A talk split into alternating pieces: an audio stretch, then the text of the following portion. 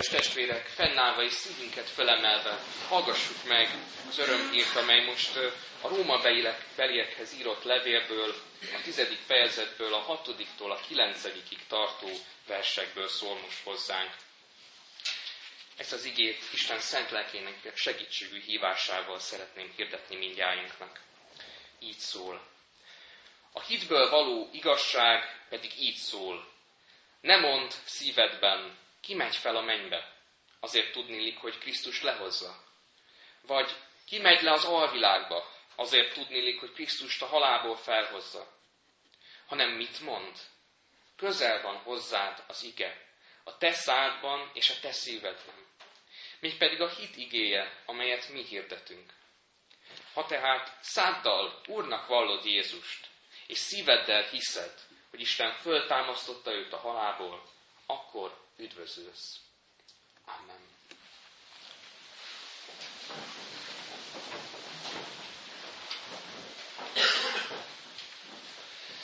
Húsvétkor mindig előjön az a kérdés, hogy mit is jelent a feltámadásba vetett hit. Mit is jelent ez az örömhír tulajdonképpen, hogy mi már a feltámadott Úr Jézusban hihetünk. És ahányszor előjön, annyiszor gondolhatjuk azt, hogy hát minden évben tulajdonképpen ugyanezt halljuk, hogy mindig a feltámadásba vetett hitről kapunk egyfajta tanítást, vagy buzdítást, vagy valami hasonlót. És ahogy így minden évben hallgatjuk, ugye kétszer is előjön ez, húsvét vasárnap és hétfőn is. Erről tanulhatunk, erről hallhatunk. Mégis azt gondolom, hogy ha bár minden évben ugyanúgy a feltámadást hirdetjük, mégis minden évben egészen más, hogy a személyes életünk egészen más területét szólítja meg ez a csodálatos örömhír. És ugyan nekem is néha komoly nehézséget okoz így prédikálni erről a feltámadás evangéliumáról, hogy ne önismételésbe essek. Mégis az igénk megmutatja számunkra, hogy a feltámadás örömhíre nem egy régi, unalmas, lejárt lemez, hanem sokkal inkább egy új élet és egy új megközelítés. Ennek az üzenetét hordozza ez számunkra. És ugyan az alapkérdés most is az, hogy mi is tulajdonképpen a húsvéti hit. Viszont három fontos nézőpontból mutatja be most ez az igénk számunkra. Egészen új nézőpontból közelítheti meg így a személyes életünket is Isten örömhíre. Először is arról szeretnék egy pár szót szólni, hogy Krisztus feltámadása valójában nagyon is közeli számunkra, nem csupán egy általános tény. A második fontos üzenet, hogy a feltámadásba vetett hit és hitvallás nagyon szorosan összekapcsolódik. És végül pedig Krisztus feltámadása tulajdonképpen az én feltámadásom biztos záloga is. Erről a három üzenetről szeretnék tehát egy körképet adni az igén keresztül. Krisztus feltámadása tehát az ige szerint közeli számunkra.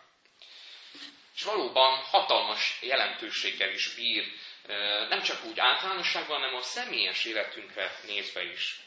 Mégis manapság inkább olybá tűnhet, mint hogyha ez az esemény egy távoli történés lenne csupán.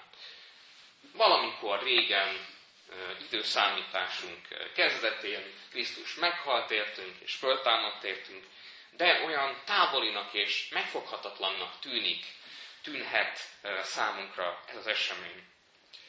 Mivel régen történt, ezért talán gondolhatjuk azt, hogy hát én egy kicsit kívül esek ebből, mint hogyha általánosságban igaz lenne, de rám nem lenne semmilyen hatása.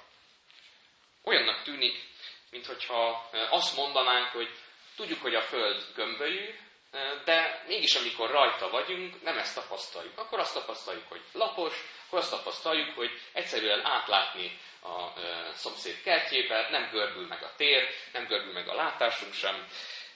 nem tapasztaljuk a mindennapokban azt az alapvető tényt, hogy a föld gömbölyük. Egy kicsit talán gondolkozhatunk így is a feltámadásról.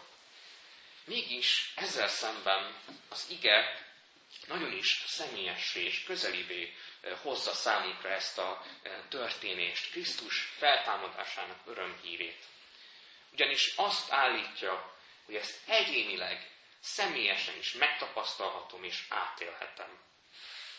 Nem a távoli jövőben vész el a feltámadás evangéliuma az utolsó ítéletre, vagy az eszkatonba, hanem a mindennapok valóságában is jelen van a feltámadás. Emberileg persze sokszor úgy érezzük, hogy Krisztus olyan messzinek tűnik számunkra, minthogyha egészen távoli lenne. Néha úgy gondoljuk, hogy nekünk kell valahogy ehhez a távolinak tűnő Krisztushoz eljutnunk, oda mennünk, fájdalmas erőfeszítések árán. Mint hogyha nekünk kéne az egész életünket megtörni ahhoz, hogy a megtört Krisztushoz eljussunk. Talán azért is lehet ez bennünk, ez a talán titkos vágy, vagy titkos gondolat, mert mi magunk is akarunk tenni az újjászületésünkért, a lelki újjászületésünkért. És lehet, hogy puszta jó szándékból teszünk így. Lehet, hogy az van bennünk, hogy hát de hát, hogyha Krisztus ezt akarja, hát akkor miért nem tehetnék én hozzá? Miért nem próbálhatom meg én a saját erőmből ezt elérni? Azonban mégis azt látjuk, hogy nem érjük el Isten kezét, mert továbbra is távolodunk lelkiekben a valódi megoldásoktól, mint azokban a filmekben, amikor a főhős álmában, vagy látomásában, vagy valamilyen elgondolásában futna éppen a másik személyhez, akár az apjához, vagy a gyermekéhez, vagy valakihez az álombéli jelenetében, és egyre csak távolodik. Hiába fut nagyon gyorsan, hiába rohan, egyre csak távolodik tőle ezen az úton. Néha így érezhetjük a Krisztussal való kapcsolatunkban is, mint hogyha mi próbálnánk felé menni, de ő mégis egyre messzebb kerül. A mai ige viszont pont azt mondja vigasztalásként, hogy nincs szükségünk lelki önsanyargatásra, lelki önmegtörésre, és lehetetlen pszichológiai mutatványok teljesítésére ahhoz, hogy elérkezzünk Jézushoz. Ugyanis pont fordítva beszél az ige.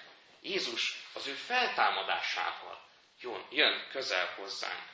Ahogyan az asszonyokhoz is, és a tanítványokhoz is, ő ment oda személyesen. Az asszonyok és a tanítványok próbáltak a feltámadott úrral úgy találkozni, hogy ők mennek oda. De rendre az üres sírral találkoztak. Viszont Jézus oda ment hozzájuk, és ekkor találkoztak vele. Ekkor vált személyessé számukra a feltámadás. Addig csupán e, olyan tény volt, amit nem értettek, amit nem tudtak fölfogni. De ekkor viszont Jézus személyessé tette. A lehető legközelibbé tette számunkra a feltámadást. Így idézi ugye Pál apostol is az Ószövetséget. Ne mondd szívedben, ki megy fel a mennybe, azért tudnélik, hogy Krisztus lehozza. Vagy ki megy le az alvilágba, azért tudnélik, hogy Krisztust a halálból felhozza. Hanem mit mond? Közel van hozzád az ige, a te szádban és a te szívedben, mégpedig a hit igéje. Jézus feltámadása ilyen közel kerül hozzánk. Nem azért, mert mi küzdünk érte, hanem mert Krisztus hozza el személyesen hozzánk.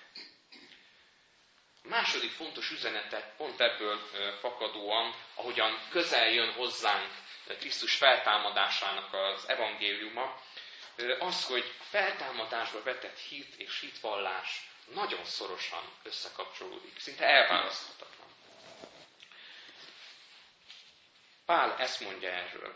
Ha tehát száddal Úrnak vallod Jézust, és szíveddel hiszed, hogy Isten föltámasztotta őt a halálból, akkor üdvözülsz.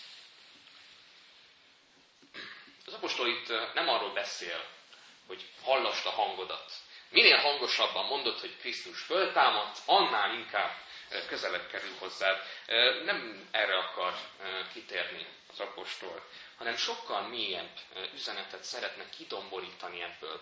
Sokkal mélyebb jelentést akar ebből kihámozni számunkra. Lényeges, hogy milyen sorrendben mondja el ezt a dolgot, ezt az üzenetet. Először azt mondja, hogy száddal Úrnak vallod Jézust, aztán pedig szíveddel hiszed, hogy Isten föltámasztotta őt a halálból. Lényegében egyre mélyebbre megy a lelkiségben, a mi lelkiségünkben ez az ige. Először a szánk, szánkban ö, kezd el ö, indulni ez a hit igéje. Lehet, hogy nem feltétlenül a mi szánkban. Lehet, hogy egy prédikációban halljuk, egy, egy hangos könyvből, vagy, vagy bárhonnan, ahol Isten igéjét hirdetik egy bibliaórán, egy házi csoporton, egy imaközösségen, vagy bárhol, ahol a feltámadás örömhíre szól. Lehet, hogy onnan szól először szájból, de a mi szívünkig ér el. Egyre mélyebbre hatol. Először a felszínt érinti meg, ahogyan a prófétát is megérinti, ugye az angyal az oltár izzó parazsával, nem égeti ez, hanem egyszerűen megtisztítja a prófétát, és utána szívből és lélekből tud szolgálni. És ugyanígy szól ez az ige is hozzánk, hogy először Isten kívülről érint meg azért, hogy a szívünk mélyéig tudjon behatolni ez a feltámadás örömhíre. Ugyanis nem elég csak beszélni Krisztus feltámadásáról, hanem az egész lényünket kell, hogy áthassa ez az örömhír. Az, hogy Krisztus feltámadt, és minket is feltámaszt, és mi, mi is ebben a feltámadott életben lehetünk vele. Az egész lényünket jelenti. A Bibliában a szív az egész embert jelenti, ami valóban meghatározza, a legbelsőbb gondolatait jelenti. A szív tehát az ember középpontja. Ide akar Jézus az életünkben munkát venni. Ő itt akar az életünkben munkálkodni. Máshol Pál kifejezetten kiemeli, hogy a feltámadás nem lehet a hívő ember számára csupán elméleti, csupán földi ö, tény, vagy egy jelképes dolog.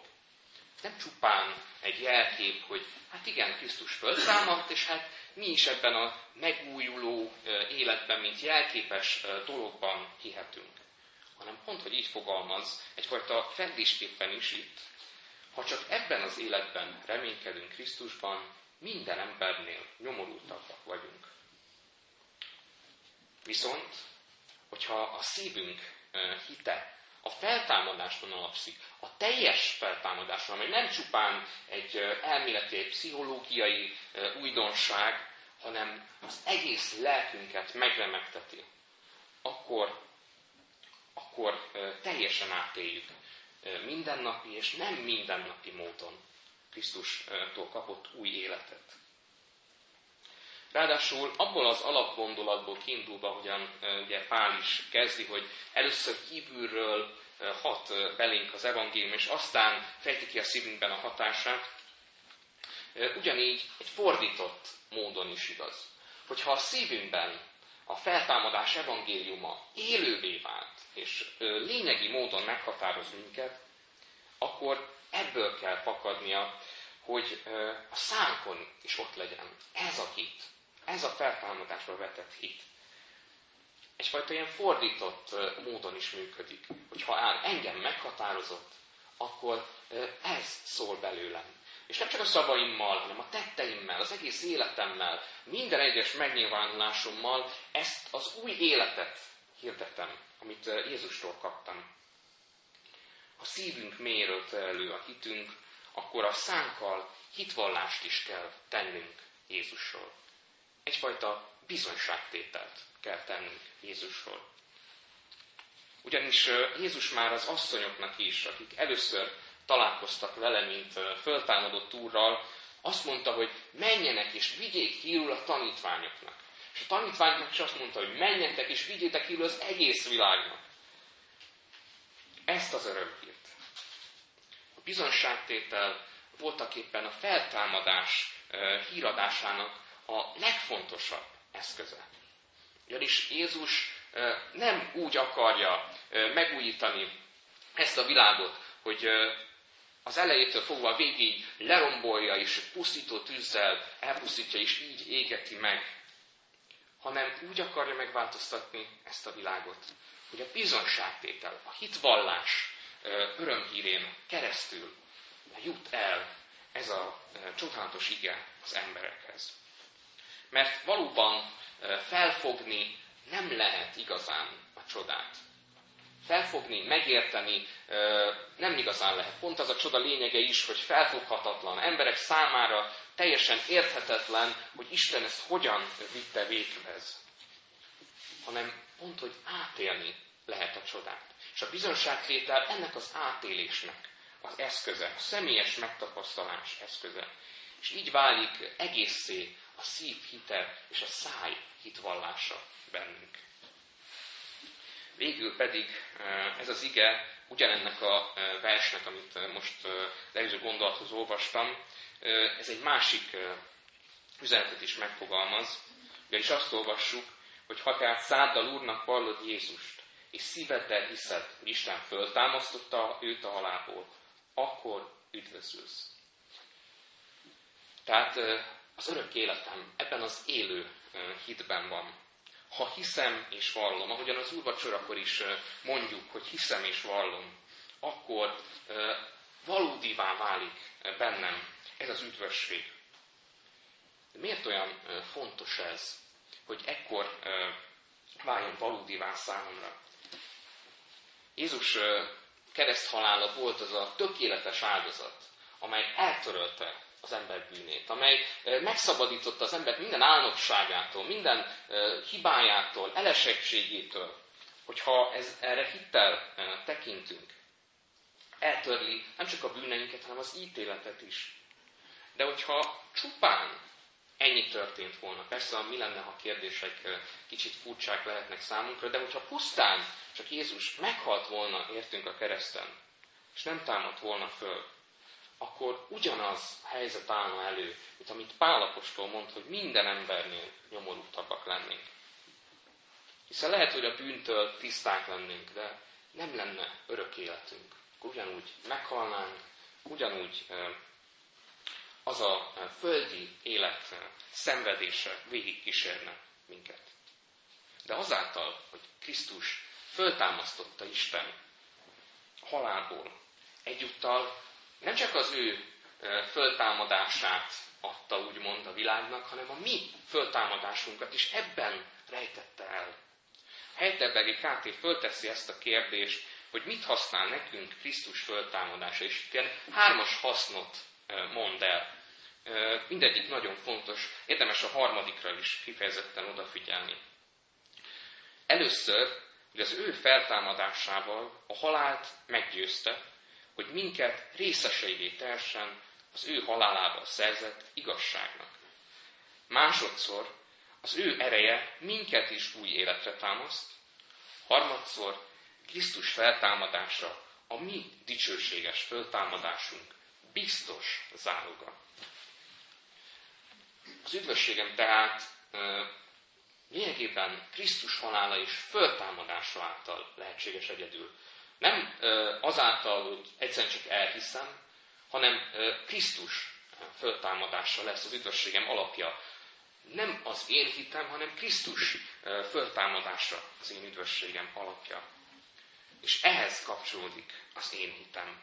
Hogyha én ezt teljes szívvel hiszem és vallom, akkor tapasztalom meg ennek az áldásait. A Biblia nem csupán arról beszél, hogy majd egyszer üdvösségem lesz, hanem arról beszél, hogy Jézussal együtt föl is támadtunk. Ezt Pál apostol is nagyon világosan mondja, hogy mi már Krisztussal együtt, hogyha benne eltemettettünk az óemberünk, akkor az új emberünk vele együtt föl is támadt. A föltámadás tehát mélyebb jelentésű, mint elsőre gondolnánk. Nem egy általános igazság csupán, hanem személyes, mindennapi valóság. A Jelenések könyvében így olvasunk erről. Boldog és szent az, akinek része van az első feltámadásban. Ezeknek nincs hatalma, ezeken nincs hatalma a második halálnak. Mert az első feltámadás már itt a Földön megtörténik. Ez az első feltámadás, ez az új élet, amelyet Krisztusról kapunk. Az örök életben élünk már, nem majd csak később kapjuk meg. Mi már az örök életben élünk, amikor Krisztust befogadtuk. A második halál pedig az Istentől való teljes elhagyatottság és kárhozat, ez már nem érvényes ránk. Nem érvényes arra az emberre, aki már Krisztustól új életet kapott. Mert ez az új élet már romolhatatlan és örökké tartó élet, ami kiteljesedik a testi föltámadásban is. Tehát az első föltámadás a lelki föltámadás, amit itt átélünk. És aztán teljesedik ki a testi föltámadással az utolsó ítéletkor. Jézus feltámadása tehát csak a személyes átélésben érthető meg igazán. Nem elméleti eszmefuttatásokkal, nem pszichológiai gyakorlatokkal, hanem csak úgy, hogy a személyesen, Krisztusban, az ővele való kapcsolatban tapasztalom meg ezt. Hogyha hittel és hitvallással tekintek rá, akkor tudhatom, hogy ő hozzá tartozok. Legyen valódivá így a feltámadás az életünkben, hogy ne csak elméleti szinten, vagy a számmal valljam Úrnak Jézust, hanem az egész szívemmel, teljes valómmal, teljes életemmel, minden tettemmel, hozzáállásommal, egyáltalán az egész lényemmel. Még lehet, hogy távolinak tűnik Jézus újjáteremtő és megújító volta, de mégis jusson eszembe akkor is az ige bátorítása és örömhíre. Eljött, békességet hirdetett nektek, a távoliaknak, és békességet a közelieknek. Így legyen. Amen. Most egy percnyi csendben vigyük Isten elé könyörgéseinket, és készüljünk az úrvacsora vételére is ebben a csendben.